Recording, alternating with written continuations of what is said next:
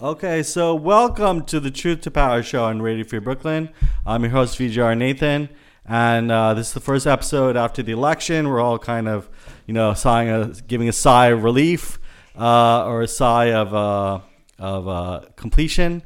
And, uh, you know, I'm, I'm here today with uh, a special guest, Sumita Chakraborty. She's a poet, essayist, and scholar. Um, a Helen uh, Zell, visiting professor in poetry at the University of Michigan. She's coming to us live from Ann Arbor, where she teaches in literary studies and creative writing. Her poetry has been most recently appeared in uh, the magazine Poetry, the uh, American Poetry Review, Best American Poetry 2019, Los Angeles Review of Books Quarterly, The Rumpus, and elsewhere. Her scholarship appears or is forthcoming in crit- cultural critique, interdisciplinary studies in literature and the environment, modernism, moder- modernity, uh, college literature, and elsewhere. In 2017, she received a Ruth Lilly and Dorothy Sargent Rosenberg Fellowship from the Poetry Foundation. In 2018, her poem And Death Demands a Labor was shortlisted for the Forward Prize for Best Single Poem um, by the Forward Arts uh, Foundation. And in 2020, she became a, a Kundiman Fellow, deferred 2021 due to COVID. Uh, just find out, fi- you can find out more um, about her. Po- we're going to find out more about her poetry collection, debut poetry collection, Arrow, which is now out from Alice James Books in the U.S. and um, Carcanet Press in the UK, and has received coverage in uh, various venues such as the New York Times, NPR, and The Guardian. So, welcome, Sumita. Uh, so, why don't we start the conversation off a little bit about your teaching? Uh, you know, teaching and, and teaching during COVID, and some of the um, seminars you're teaching. Thank yeah, you. absolutely. And thank you so much for having me, Vijay. Um, it's been wild to teach during COVID, but I think one thing that has been an unexpected positive um, is that it has reminded me of the importance of empathy and care, which has always been really at the heart of my pedagogy. But this term, I mean, my explicit pedagogical teaching goal is that everyone makes it through as alive and as well as earthly possible. So everything I'm doing is more explicitly geared toward that goal than um, I think had been at the forefront in in past semesters although i hope that i've always kind of foregrounded it one way or another one way or another um, in terms of what i'm teaching uh, this term, I'm teaching an undergraduate course um, on uh, intermediate poetry writing. And the idea uh, behind that one is about world building which I think is a really common concept in teaching fiction, but less commonly foregrounded in teaching poetry. We're thinking there about the world of the poem as a whole, even beyond what actually comes through in, in the poem itself, to help the students conceptualize a more robust world um, in their poetry and a more complex background for their speakers and other personae in the poem. And then my graduate workshop uh, is themed on failure because I think that failure is a very, very understandably terrifying word, but actually has the potential to be um, exhilarating, a source of possibility and generation. And that's what I wanted to really be dwelling with with my graduate students. So that's been a really great time. Thank you, thank you. So um, yeah, I'm interested in failure as being like a whether it's and how do you understand failure in your own experience? How do you understand success? These kind of dichotomies between like you know we think we always have to be successful successful but actually failures in a way is a kind of success and the terminology the binary there is kind of um, misleading you know that that that um, you know i remember in high school they had most likely to succeed as being one of their uh, topical or one of their possible awards and I was nominated for that. But I was like, you know, I was thinking to myself, we're all going to succeed. I hope. You know, it's like not not like any more likely that I succeed than anyone else right, succeeds. Right. We're all heading towards success, and if there's a failure, then that's a success in and of itself. So tell tell us a little bit about kind of how you define success in this regard. Yeah.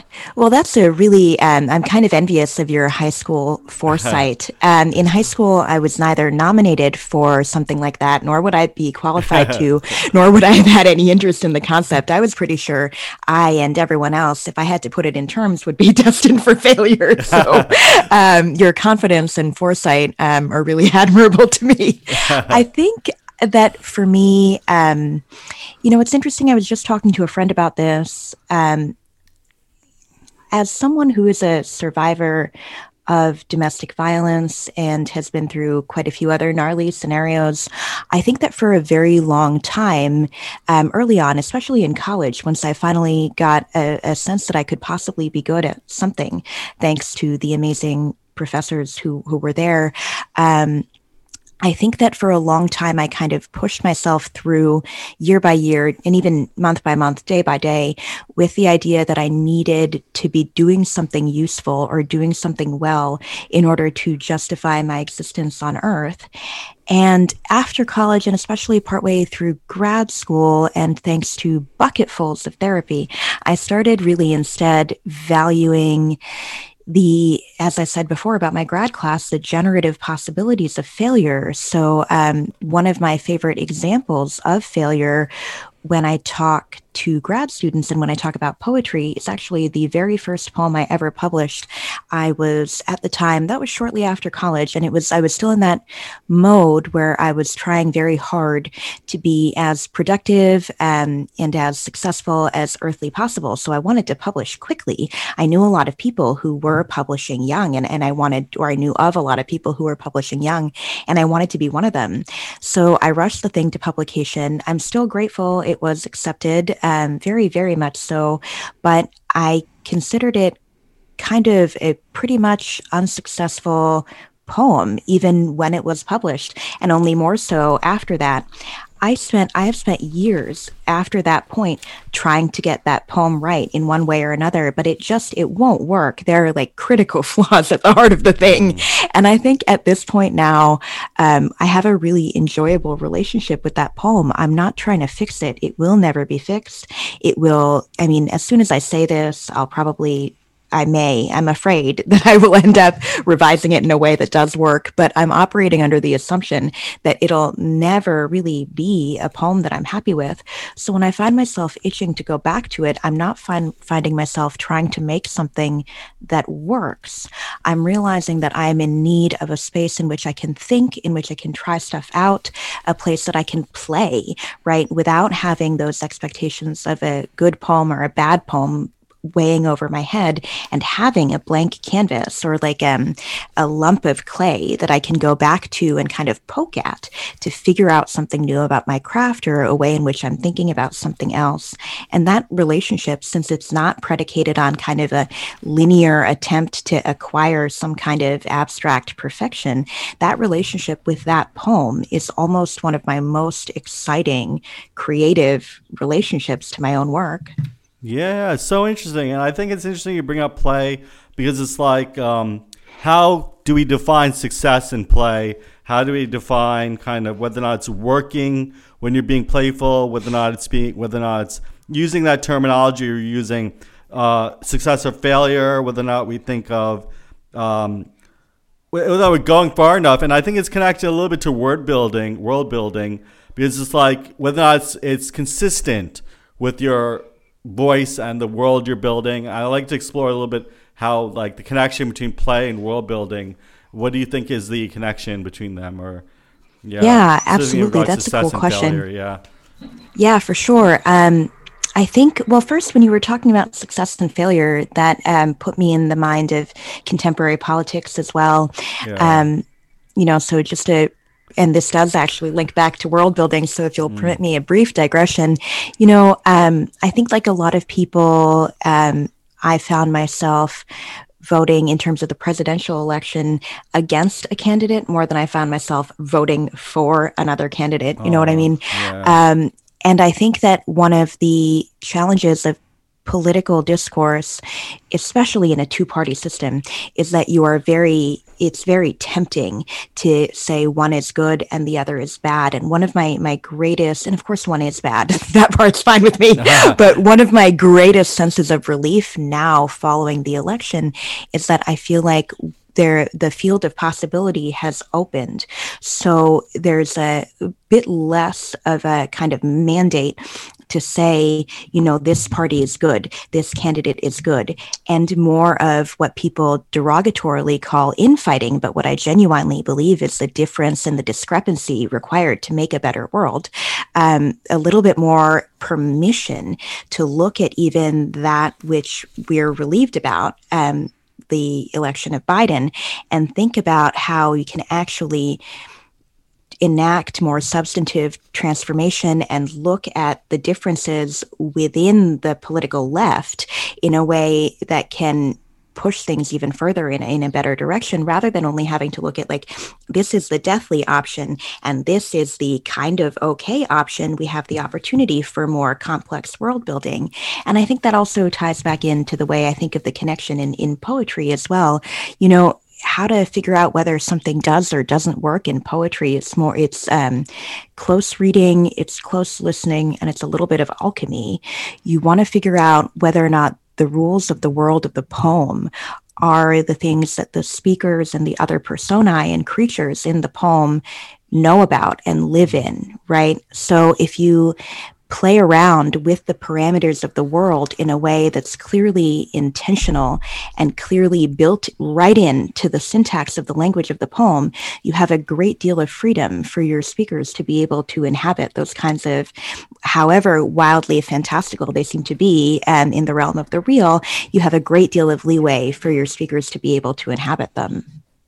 Would you say consistency or um, what are the attributes of a successful world building, Would you say consistency, things connecting, making patterns, you know, things uh, follow through. These are the, kind of the attributes of a successful world building, or is there something else? I think, you know, all those things can be really useful, but there are also poets who do remarkable things out of kind of disjunction um, and disarray. You know, Susan Howe, for example, there's a lot of really rigorous consistency and rigorous rules, but but some of the most remarkable moments in her work are where something kind of erupts in a way that it, mm. it hmm. doesn't feel like it belongs. I really do think it comes down to careful consideration all the way to, through, gets turtles all the way down. And uh. if you have carefully interrogated what every single bit in the world of your poem is doing.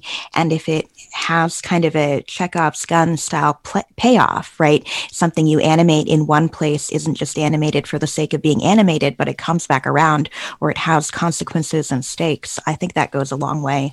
Yeah, it seems like what I'm hearing is that you're saying a mindful approach or being aware, resting in awareness in your process, so that then there's not something that's like blindsiding you or something that you're unaware of, especially since poetry is so condensed and, um, you know, there's, there's usually pithy statements or, or kind of smaller statements. So you want to be aware of kind of what, how you're using language and, and you know, you don't want things that to, to be like, I mean, of course, in play, we have combustion ambiguity. We have combustion. The reader may interpret things in different ways that were not the intention of the writer, all this kind of thing.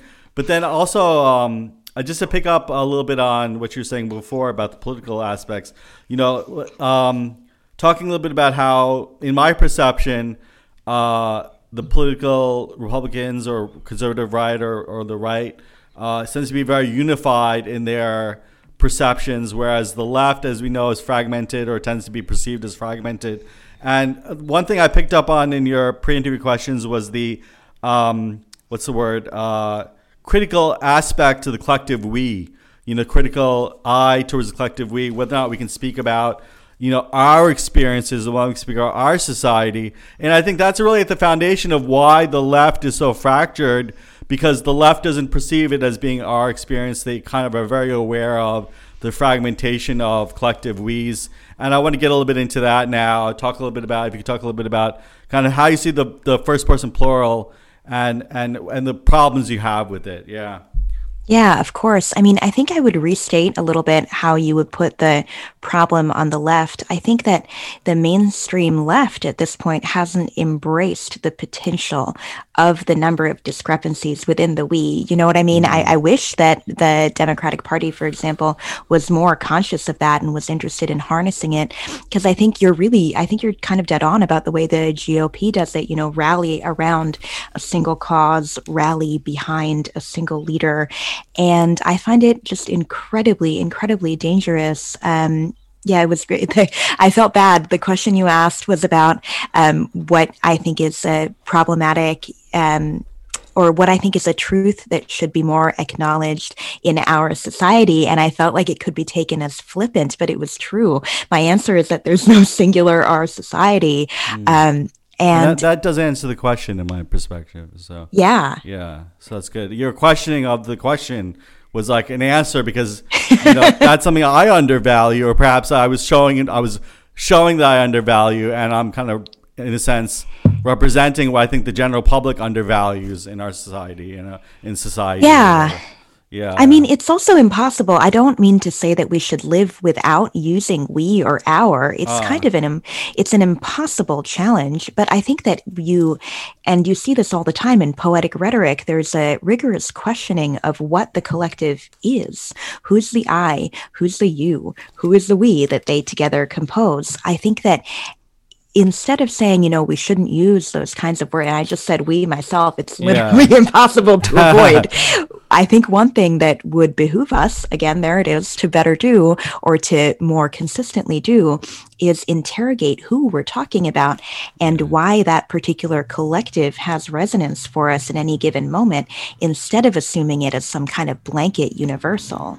Yeah, I think that also we have a discourse in this country where Democrats don't seem to be, uh, you know, seem to be left behind in the progressive movement. You know, see, we seem to understand the critical aspect. I seem to see a lot more critical views on the Democratic Party as being very akin to the GOP. You know, and, and very critical views that we have like uh, we're kind of past that, or you know, many people I talk to are kind of like looking towards the power to the people rather than investing our time and energy in party politics. So that's something that I'd like to delve into a little bit when we talk about the collective we, you know, that we're not talking about Democrat versus Republican, especially since the Republican Party seems to have become fractured itself, the radicalization of the, Dem- of the Republican Party, of the GOP, into the Trump Republicans and the more traditional Republicans. Uh, hopefully, there is there are still traditional Republicans. I, I have faith that there are, but the the traditional conservatives versus the you know we have the fracturing from the Tea Party and then the Trump Republicans, all this kind of thing. So, talking a little bit about the political spectrum and like um, how you see uh, where you situate, where you feel you situate within that spectrum. If you want to talk about that, or if you want to talk generally about wh- what you're seeing in the discourse uh, politically about identification and this kind of thing. Sure. Yeah. Yeah. Yeah, I mean, I will leave it to um, more gifted political analysts to try to figure out what's going on with the GOP. I think, at least as someone who can read patterns, I think that there's not so much of a difference. And I don't know that there has ever really been terribly much of a difference between the kinds of things that Trump emboldens and the planks of the Republican Party. I mean, you see racism, homophobia, genocidal tendencies, and stuff going well, well, uh, going far back, well beyond Trump. As for the left, um, again, my expertise is poetry, not politics. Uh, although I am very interested in political matters, I think. Um, in this most recent election, I've been emboldened, after this election, I've been emboldened to see increased attention to the arguments that um, AOC and other progressives on the left are making. I think it's indisputably true in the case, and we see it crystal clear in this election, that young progressives of color, uh, young queer, trans, and non binary progressives have been instrumental, absolutely instrumental in bringing about the kinds of changes time and time again, especially Black progressive folks that bring our nation's policies toward a more humane place time and time again. And i think that what i'm what i'm feeling emboldened by in this particular moment is you have groups of young congresspeople groups of young activists that are calling attention to that. And i'm hopeful and um, hopefully not naively optimistic that the mainstream flanks of the DNC will have to start listening to that at some point Yeah. rather than continuing to cast those constituencies aside. Yeah, definitely, definitely. And I think like the uh, major question for me in this show, and for those of you, those listeners who have been listening consistently, um, you know, interrogating the idea of truth to power, interrogating the idea of speaking truth to power.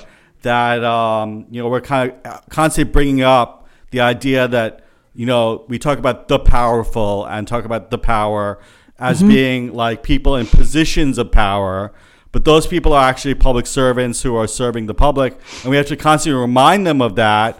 That they're constituents of the people who they answer to. That we're not, uh, we're putting them, we're the ones who are putting them in that this, those kind of policy making decisions, and those policies should reflect the the populace.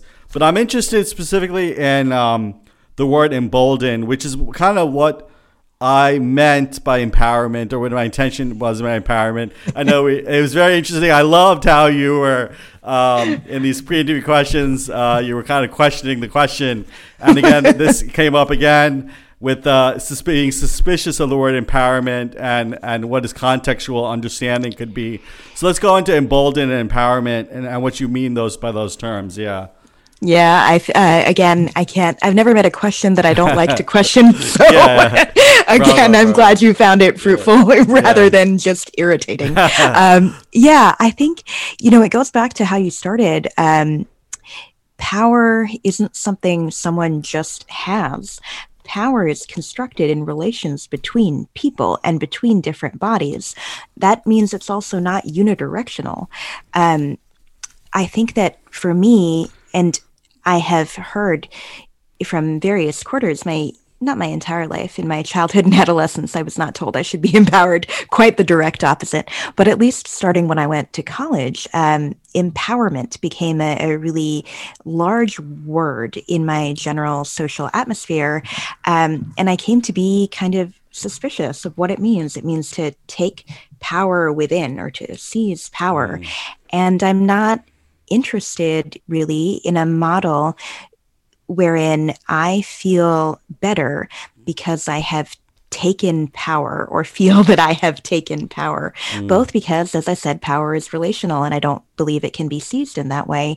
And because, especially over the last five or so years, it's become increasingly important to me to interrogate what aspects of my own sense of self worth may be relics of a late capitalist society that I don't stand by in terms of my own values. I do like emboldened better yeah. um, because I think that, you know, to be bold um, and to be emboldened is to seize and bring an affect, a feeling within ourselves from which we can derive strength uh, and the ability to affect others and, and other things. And I, I feel so much better ethically and personally mm. about affect than I do about power. mm. And I think that it's interesting when you talk about taking power. Uh, I think it was in the context you were saying that. Um, now I forget the context. I just wrote down taking taking power, taking power. Um, so you know, a positive value or an added positive value to my life doesn't necessarily mean taking away power from another person. I think it's in my view, it's kind of like you know we're kind of emboldened or we're kind of enriching ourselves that and by enriching ourselves, by kind of you know taking action on behalf of perhaps others who are uh, you know kind of being uh, we perceive as being kind of marginalized or pushed down or this kind of thing on their behalf we kind of stand up for their rights we kind of take the the reign of power to say listen you can do this you know having faith in them having the uh, faith in the system that it, that, that it can be. Um, you know, and when we talk about authority, so connecting that to authority, like who has the authority to do that? Who has the authority to?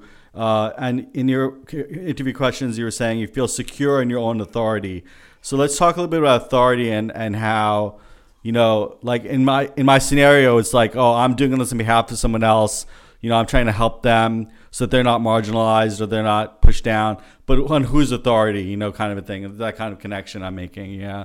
So if you can, yeah. if you understand what I'm saying, yeah. I do. Um, so I can't remember the context in which in the pre-interview questions I mentioned secure in my own authority. Um, it was likely something about teaching or writing or something, um, where for me it's been um, an interesting experience. First, you know, when you first start teaching, you're told that there are certain things that one can and should do to have authority in the classroom, for example. And for me, I found that quite literally none of those worked for me. Um, you know, you have, you hold your students at a distance, you have increased formality with them. I never felt particularly authoritative when doing any of those things because uh, I think that my sense of authority, um, however flawed it may be, derives pretty firmly from feeling like I'm relating ethically to the people around me, including students. And for me, that doesn't mean keeping them at a distance. It means keeping them as proximal as uh, they need in order to feel supported. So I think that that's the context in which I usually think of the idea of feeling secure. Um, in a sense of authority. Mm. As for speaking for the marginalized, you know, that's a complicated one. Um, and I do think it touches on some tricky aspects of you know what makes me pull back from the idea of empowerment you know there's no one who is voiceless um, i think that people do have their own voices it's not about whether or not they can speak but whether or not anybody's listening mm. so for me when it comes to that uh, relationship to the concept of marginalization, for me, it often becomes about, yes, being an advocate as much as I possibly can be, but also knowing when to shut up and get out of the way, right? Yeah, um, yeah. It is also a remarkably ch- difficult thing to do to or it, it can be portrayed as a remarkably thing to, difficult thing to do. I don't think it's actually all that difficult on the base of it to realize that something is, it's not your place to say something. And your job is to, if anything, facilitate a greater audience for the people who are and have already been speaking. Mm, thank you, thank you. This is the Truth to Power Show on Radio Free Brooklyn. We're here with Sumita Chakraborty. Uh, we're talking a little bit about. Um, now we're going to move into kind of the in one of the interview questions I asked you about uh, philosophy, philosophical underpinnings of these um, of these views, and uh, you know we were talking a little bit about Michel Foucault and Audre Lorde. Uh, I'm familiar a little bit more with Foucault's. I'm not familiar, but I, I read a little bit of Foucault's ideas about power.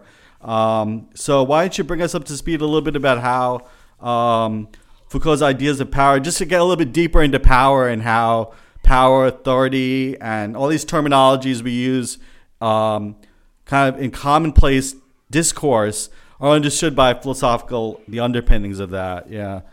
Yeah. So, um, I could talk about this all day, um, as people around me uh, probably know, uh, much to their chagrin, most likely. Um, I think that uh, in order to keep it brief, um, I'll touch quickly both on Foucault and, and Lorde, because uh, they really are both, they diverge substantially in how they think about this, but both are really critical to, to what I'm thinking about and what I'm kind of living in right now. The statement I previously made just as shorthand about power being relational and not a thing that can be taken or given, I stole that directly from Foucault. So that is a good way in there yeah. and a good summation there. Um, and as for Audre Lorde, you know, it's Sister Outsider which uh, is a collection of essays um, that really challenged me to think about all of the um, kind of other more reflective questions that I'm also asking as well. Where do I get my sense of power from, uh, personal power from? Where do I get my sense of authority from? Who do I want to say I speak for or with or to? All of those questions are things that Audre Lorde takes up in a variety of different ways, and also redirecting the conversation from empowerment to different kinds of affects and feelings, like for Lorde, anger and the erotic that can affect change in our world. I think those are, are really crucial things that that book taught me. So I'll keep yeah. it I could truly go on for ages, but I'll put a pin in that one. Yeah. Um, so also it has to do a little bit in my view, just to be a little transparent about my views about empowerment. It's like, um, you know, I, have I've gone to many ceremonies in the Buddhist tradition where they have mm-hmm. like empowerment ceremonies, and you have like the speaker who the the teacher or the teacher who's giving the empowerment, and the, the traditional view is that the student who, whose whose role I would inhabit is kind of viewing the teacher as a, a perfect being, a Buddha, if you will, or like mm. a pure being who's giving blessings of empowerment. So then the student is now um, so it's socially acceptable or it's or enabled or emboldened to engage in the practices of whether the deity or the, the sadhana or the spiritual ritual they're engaged in that practice fully and commit to that practice so when we talk a little bit about like how should one view uh, what view should one take about empowerment? You know my take is that we we can take the view that's most empowering you know the view that allows us to engage in our not be quiet but i mean being quiet is important. I mean that's a role. But you know like know when to speak and know when to be quiet. And and thinking about um you know when we think about like the different traditions and how one should live is something that's coming up for me. You brought up uh um, never-ending project of attempting to answer a question Socrates initially posed: How should one live? So, thinking about how should one view life, or how should one view the process of life, is how I would spin that. You know, what view should we take about life and about the process of life, and um, which is most beneficial? You know, kind of a thing. I know there's a question in there, Yeah. but No, there doesn't have to be. Yeah, yeah, yeah. Yeah, thank you for that, yeah. sharing your Thank you, views yeah. and and and what the word and the concept means to you. That's fascinating. I didn't know anything about that history, so I appreciate you sharing that very much. Thank you, thank you. So um, when we think about ethics, we can talk a little bit about ethics now. Um, so you know, when we think about uh, you know, ethics traditionally is defined as being like you know, kind of like there's a right and a wrong. There's like a binary or something, or at least at least some spectrum of like very wrong and very right. You know, right via correct or incorrect, and uh, you know, we had we we lasted through four years of a administration who flaunted the idea of unethical behavior, non-ethical behavior, uh, which many of his supporters seem to have turned a blind eye to.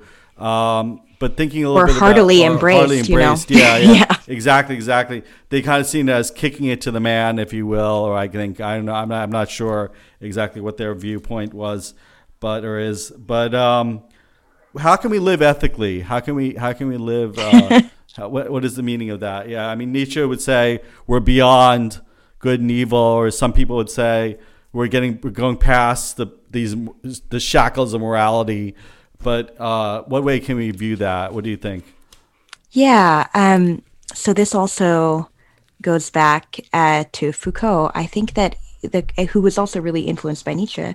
Yeah. So I think that the question is less uh, that we're beyond good and evil, but more that there is that the project of ethics is more about what lives between outside and underneath those terms. I think that what you're talking to um, is a distinction between ethics and morality. And morality is a code, right? It's what one should or shouldn't do. Ethics is the project of living. Um, it's the reason that I, I mentioned and I'm really interested in that quote, how should one live, or that question that originally comes out of Socrates, is that it is quite literally impossible to answer. There is no singular response to that question on the grain of the micro to the grain of the macro that applies equally. And here we're back to the royal we, right? That mm-hmm. applies equally to every individual at any given moment in time. And I think the question is more again about the project or the never ending task of posing it and trying to answer it with every particular moment to tie a little bit um, back into the meditative things you were telling me about before we started recording actually. It's a little bit closer to a meditative practice Yeah. than it is to a code of morals. And i think that that is what interests me in both philosophies of ethics and in poetry because that is what you get in poetry. You get a rigorous questioning of how to make it from one word to the next how to make it from one line to the next stanza to the next poem to the next and what kind of journey and what kind of arc you want to convey in doing so. Um, I was also talking to a friend about this recently, and I, I know I mentioned this because I know you want me to read a poem or two. Yeah. Um, and it occurred to me that this is actually a tie in to that. You know, um, there are mindsets and moods and states of being in my book that I don't entirely stand by. And that is because the book tells a story, it goes on a journey. Um, it's kind of. Um, it's a quite autobiographical book in many ways.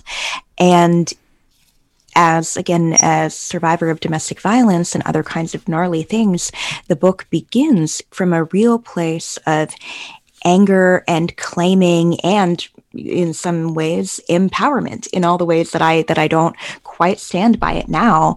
Um, the speaker at the beginning of the book has it the it just started to really feel like she can take up space in the world and is doing so with a kind of defiant, furious, angry tone mm. that I mm. don't think is very capacious and I don't think is uh, lives according to the values that I that I feel now but it is something I felt at one point in time so my interest in writing the book wasn't about saying no I've always been virtuous and great um, or I don't stand by those feelings and therefore I won't put them in it was more about looking at how I as a person and how I the eyes in my poetry can get from that place toward a different no less impassioned, but more capacious and joyful place by the end of the book. Um, so I can read. Do you want to hear angry, or do you want to hear capacious and joyful, or do you want to hear both? Dealer's Let's start choice. off with the capacious and joyful, perhaps. All right. Uh, I just wanted to remind listeners that this is um, coming from Arrow, which is a new book out now from Alice James Book uh, Books in the U.S. and uh, Carcanet Press in the U.K. Um, and it's written by Sumita Chakraborty. So we're listening a little bit to a poem from there. Arrow, please please tune in. Uh, please listen in. Thank you. So there are two title poems in this book. So there are two poems in it called Arrow. One of them is quite long, um, and I'm just going to read a few sections from the middle of it that speak more to the more loving and joyful place. Perhaps not 100% joyful, but definitely more loving. Because nothing but looking seems like life to me, I am often overcome by the weather, prone to singing praises and dirges, and prone to allegories of paradise and of hell. In this, I believe you and I are the same. Let us hold each other to this apocalyptic earth. Some of my favorite words mean wildly contrary things. Such is true of shift, which means, among other things, beginning and last resort, or marigolds, more diurnal children, which means both worries and those round eyed red golden flowers. Oh, my spirit, stay with me through this weather. It is true that you are dear to me, and true also that my love has changed you, and yours in me has grown roots which fasten me to this violently bucking earth.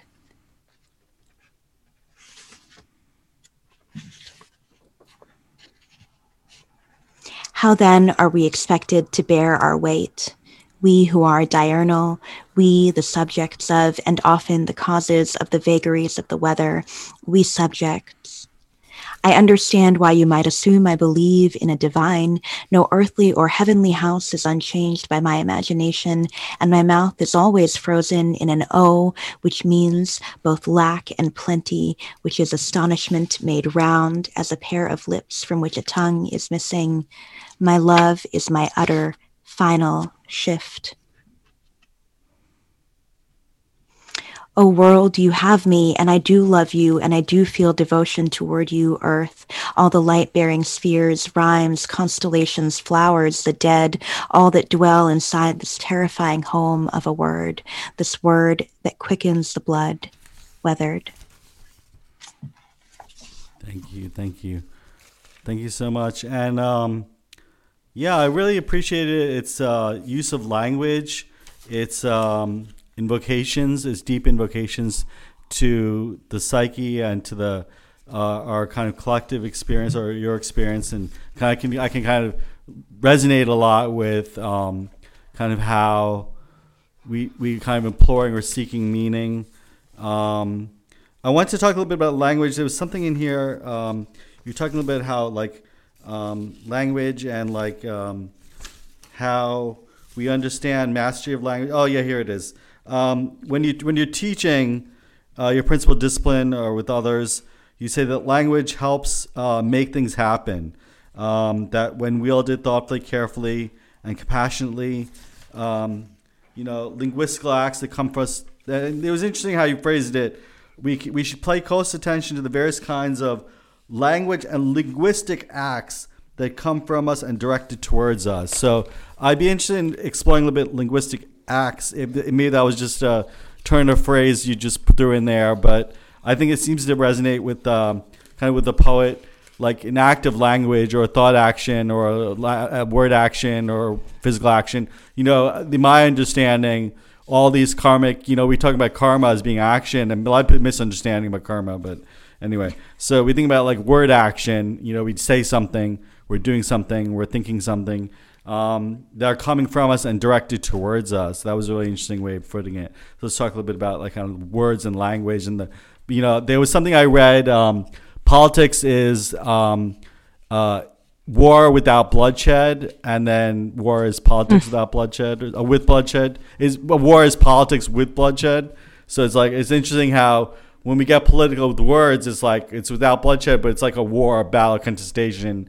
And then war is politics with bloodshed. It's like that contestation, but it's been actualized into physical world. So I don't know. That was something I read somewhere. I forget who said it now. I have to look it up. But anyway, that's um, intriguing. Yeah, yeah. I am talking about language as being an action. Yeah. Yeah. Well, I think politics is also war with bloodshed, so I don't know about that distinction. Yeah, but yeah, yeah. the agency it places on language is definitely interesting. Um, yeah, I, what you have uncovered is that I am a giant nerd. So basically, that phrase. Uh, the kernel of inspiration there comes from the theorist J.L. Austin, whose book, How to Do Things with Words, really effectively theorized the way that some language literally performs action in the world. So here are some examples. Um, when you're at a wedding, I now pronounce you man and wife. Mm. When someone is in a hospital and that person dies, a physician says time of death, such mm. and such. Those phrases aren't just descriptive, they aren't just like describing a thing that just happened. They are phrases that make that thing real. They're phrases that make that happen. Mm. Um, Austin calls that performative speech, something that performs a speech act, um, a thing that affects some kind of literal change in the world by saying it. Not all speech works like this. You know, for example, if I say I'm sitting at a desk, I haven't made myself sit at a desk. I'm already doing that, whether or not I describe it. but performative speech does. And I think that at the heart of poetry one key difference in poetic and literary rhetoric from just everyday descriptive speech is that even when you're describing something in a poem, it's a performative act. It's a performative mm. speech act. You are making it. Nobody knows that there is a mountain in a poem until you write, There is a mountain. You have invented that mountain for your reader. So I think that that's really one of the remarkable things about poetry is it consistently draws our attention to the way that words make stuff happen. Words can make things happen to you and you can do things to others with words and poems are all about the poet doing that to you all mm. the time. Yeah, it's so interesting. Uh, you know, I just want to underline or kind of emphasize to myself, I think, the difference or the or the evolution or the tr- the connection we do descriptive language and performative language. Mm-hmm. So, like many people seem to think that as writers, we're being reporters or we're describing the world as we see it, but in fact, we're being performative in our way or creating the world in a way. Maybe it starts a little bit as description. Maybe we're starting a little bit. Maybe the starting point or the origin of that performative language is, oh, I'm trying to describe what I'm seeing. But I think definitely I agree uh, that we become performative. We become kind of um, more than just we're creating. We're active creation in um, in this performative language. That we're creating a world. We're we're pushing it forward.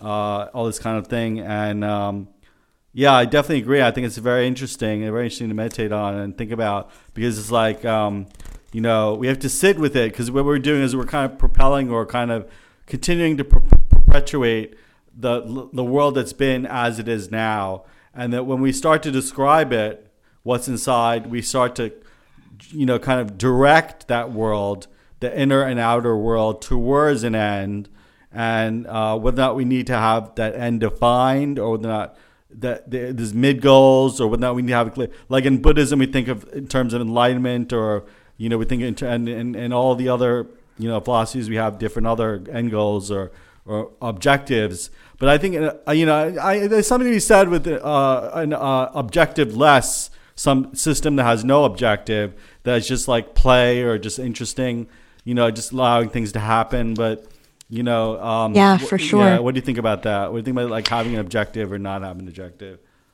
Well, I think that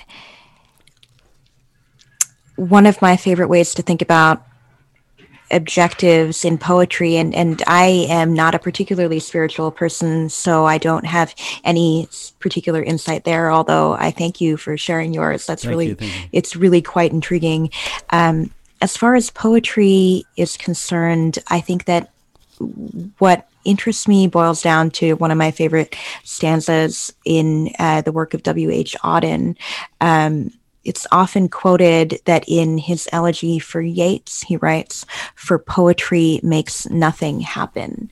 But hmm. if you read the rest of the stanza, there's a whole lot more to it than that. I believe as the stanza winds on, he discusses that uh, poetry makes nothing happen. Poetry is about the raw towns where executives would never want to tamper, poetry survives and is a way of happening, a mouth. So I'm sort of paraphrasing in the interest of time, but a lot of those were direct quotes. And one of the things that is pretty remarkable to me about that stanza is that although he says that poetry makes nothing happen, he also calls poetry a way of happening. I think that instead of one singular discrete objective, what poetry teaches us is that there are ways to think about making and happening as perpetual acts. And those perpetual acts all go back to things that don't quite fit into um, a late capitalist mode of success or progress or having attained some kind of goal, but about the raw towns of our feeling and about the mouths with with which we articulate those feelings. So, yeah, there's an objective, um, but it's an objective that kind of messes with the idea of what an objective can look like. Mm, yeah, yeah. I think ultimately you kind of phrased it in the, in the interview questions about consciousness raising. Uh, yeah. I think it's like um, you're talking, we are talking a little bit about the question was about how the personal is political and what does that mean to you? And, um, you think a little bit about, you kind of reflecting a little bit on, uh, you were kind of reflecting a little bit on um, how um, you know kind of we can go beyond our understanding. Uh, so tell us a little bit about kind of you cited the Com River Collective. River Collective, River? Yeah. yeah. Tell us a little bit about that and how that kind of influenced your understanding of the personal as political. Yeah, so I think that when I was first introduced to the phrase the personal is political, it was through uh, second wave white feminism. And what I understood it to mean at that time was uh, the also admittedly true statement that our uh, domestic lives or the individual details of our domestic lives are not immune from political understanding or political um, imp- infringement.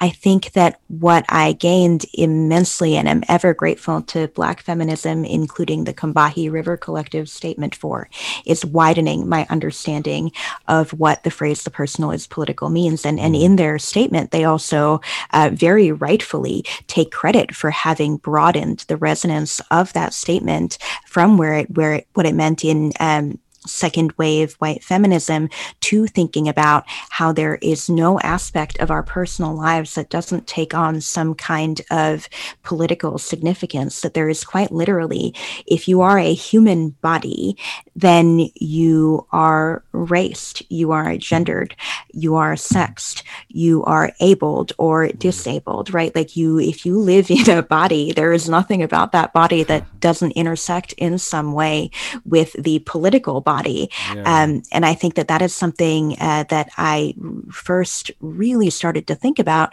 through the Combahee River Collective statement and through its subsequent theorizations in, in Black feminism. Um, and I think that we could all stand to learn a good bit from that, um, of course, without appropriating the significance of those statements and those articulations for the specificity um, of the Black woman's experience to which those statements were initially speaking and continue to speak. Yeah, I mean, I think that a lot of people seem to think that you were saying at the end that uh, nothing personal is removed from the political. A lot of people mm-hmm. like, to, especially during tumultuous times, during these times when you know we want we don't want to become divisive, we don't want to become You know, we kind of want to avoid becoming divisive as a country. You know, like we want to try to heal. We want to try to bridge form bridges. Um, you know, we try to think about, um, oh, you know, transcending politics. You know, Obama supposedly, some of the articles I was reading about Obama said that he was like trying to be above politics, that his intention was to be like, oh, I can get beyond that. I can really, you know, show that we're human beings and stuff like that. And then you have like above or below uh, politics, you know, and kind of a thing. Um, you know, but at the same time, you know, we have to be aware, raise our awareness, raise our consciousness to the point where we're like, all this is, and there's no judgment, there's no kind of, you know, cringing, oh, you know, but I, I want to still maintain relations with people who may have opposing viewpoints. You know, there's no shame in kind of understanding that even that's a political kind of positioning, you know? Oh, yeah. It's yeah. very much a political positioning. You know, yeah. people who are comfortable saying something like, I want to remain friends with an opposing viewpoint. Of course, someone with an opposing viewpoint, I think um, it really depends on that, what that opposing viewpoint is. Yeah. And I think that what we've seen in of course, um, several people that I share politics with and I'm, I'm, close to or I'm friends with, we disagree about a whole lot of things. But there are other things that if I disagree with you on, we cannot be friends. Like we yeah. cannot be loved ones. Yeah. And that is because our way of looking at the world is just so radically different that we have no common ground pretending that those kinds of irreconcilable differences don't exist is no less political than anything else. It's just stating a position of, um, or it's just stating that your political position is the privilege of neutrality. Yeah. And that is no less political than anything else, even if it likes to pretend it is. Yeah, I mean, I think that the objective or the kind of thinking behind that is that we want to have influence over we want to extend our sphere of influence to people who are not are diametrically opposed to us that we don't want to let them go. We don't want to give up on them. We want to kind of have that influence a heart heart influence over them uh, perhaps. Yeah, um, I'm okay with letting them yeah. go. Yeah, you know, to be perfectly honest, I don't yeah. really, and it, it kind of goes back to empowerment, right? Yeah. Um, or the idea of power. I don't delude myself that I will have the power over anyone, and I think mm. that there are certainly people that I'm, I'm more than comfortable letting go because I don't. I'm not interested in begging people to take other people seriously as human course, beings. So if that's where you're at, then yeah, I'm, no, of course, goodbye. Of course. yeah, yeah, and I think that I read a, I saw a meme about you know opinions are about whether or not chocolate ice cream is good or vanilla ice cream, not about whether or not human lives are sacred or valued. Right. So yeah, yeah that's not an opinion. uh, if you like mint chocolate chip, you know yeah. I won't be sharing that particular flavor of ice cream, but that's yeah, fine. Exactly, if you exactly. like genocide, that's a whole different ballgame. Yeah, yeah it becomes a point where it's like you know. Um, there's certain lines that are drawn, demarcations that which we understand the limits of our compassion, limits of our ability. I mean, we can still have compassion, but we have limits of our active, actionable compassion uh, in word, thought, and deed. You know, there's limits to how much we can just allow the person to, you know, suffer their own consequences of their own actions. You know. Yeah, and rigorous compassion means more than. I mean, I, I think it deserves to be to have more justice done to it than to solely be used in the name of papering over massive, huge, irreconcilable conflicts for the sake of civility, right? Compassion isn't just civility or tolerance. Compassion is something else altogether. Mm. Um, and I think that's really what it comes down to when people recommend compassion for different kinds of um, political agents who may be operating in bad faith or with terrible ethics. I don't know that compassion is it's worth more than to be roped into being a, a, foot soldier for respectability politics. You know what I mean? Yeah, yeah, no, totally, totally. And there's no one answer. You know, I think yeah. you were saying a little bit of thing that questioning the idea of the one or for everyone. Mm-hmm. There's no one path for everyone. Everyone has to kind of navigate their own terrain and sure. see how they can um, how they can resonate with that that that uh, guidance. But I just want to say uh, this is Radio Free Brooklyn. This is the Truth to Power show. I'm VJR Nathan. Um, if you like, and we're talking to Sumita Chakraborty. Uh, if you like, if you live in New York City and run for either fun or exercise, Here's a way to learn something about the city while you're getting in your workout. There's city running tours that is now offering neighborhood running tours designated with locals in mind. New York City takes pride in the diversity and character of its neighborhood, and these unique running tours offer an opportunity to learn the history of a neighborhood and get personal recommendations from your guide. Choose some tours of 23 neighborhoods, including the East Village, the Upper West Side, Bushwick, Long Island City, and Roosevelt Island. For information about the running tours and see the list neighborhoods and full tour schedules, check out their website at cityrunningtours.com slash New York City. And perhaps there's one for Ann Arbor, so maybe we can try to uh, look up to see if Michigan's also, they're doing city running tours in Michigan. Um, so I encourage people to listen. So if some of your followers are in Michigan, definitely look them up and see if they're uh, doing some running tours in Michigan. Um, so uh, also, Radio Free Brooklyn is a 501c3 nonprofit organization whose mission is to provide a free and open platform to our community uh, to listen to diverse voices, such as on the Truth to Power show. Uh, if you so feel if you feel so led, please donate to radiofreebrooklyn.org slash donate. Um, check out our catalog of episodes at radiofreebrooklyn.org slash truth to power. You can also check uh, some information about me at vjrnathan.com. And also, Sumita, why don't where they can follow you and uh, where they can find out more information about your book? Yeah, of course. So my website is myfullname.com, sumitachakraborty.com, no spaces, no, well, of course there wouldn't be a space, but yeah. no dots, no dashes, none of that. Um, and then I am uh, on Twitter much too much for my own good. It's at Chakrab Sumita, C-H-A-K-R-A-B-S-U-M-I-T-A. Please hang out with me there. Cool, cool. Thanks so much.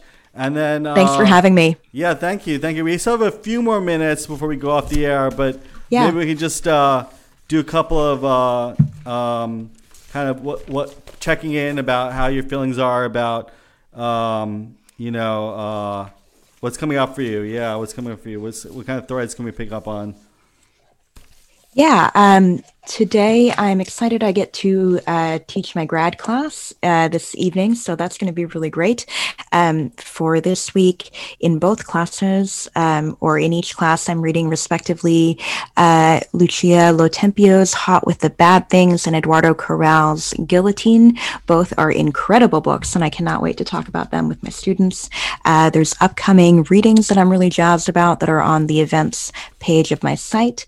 Um, but I think since I'm mentioned you mentioned you wanted one or two poems, right? I think I'm short one. Oh yeah, yeah. Okay, cool. cool. Yeah. Want me to one. close this? I don't yeah, want to do an angry one for the last right, thing. Cool. I'll do a I'll do a more chill one. Right, um, this is the final poem in the book. It's called O. Stars are not the end, but the beginning. A bird is to its throat as a promise is to its sharp edge. I wanted to make for you a sun shower, Instead, I have made for you a mortal thing. Writing is knowing how to cut. There is a space in my body that did not exist when I began this book. It is a window. When I next speak, I will do so through that window. Please leave the window unlatched. When I next speak, it will be with changed lips. I wonder what their color will be. Finally, she enlarges the figure to a gram scale and cuts off its head. Thank you so much, VJ. Thank you so much. Thank you. All right, I'll let the music uh, True by Avicii uh, Wake Me Up uh, play us out. Thank you.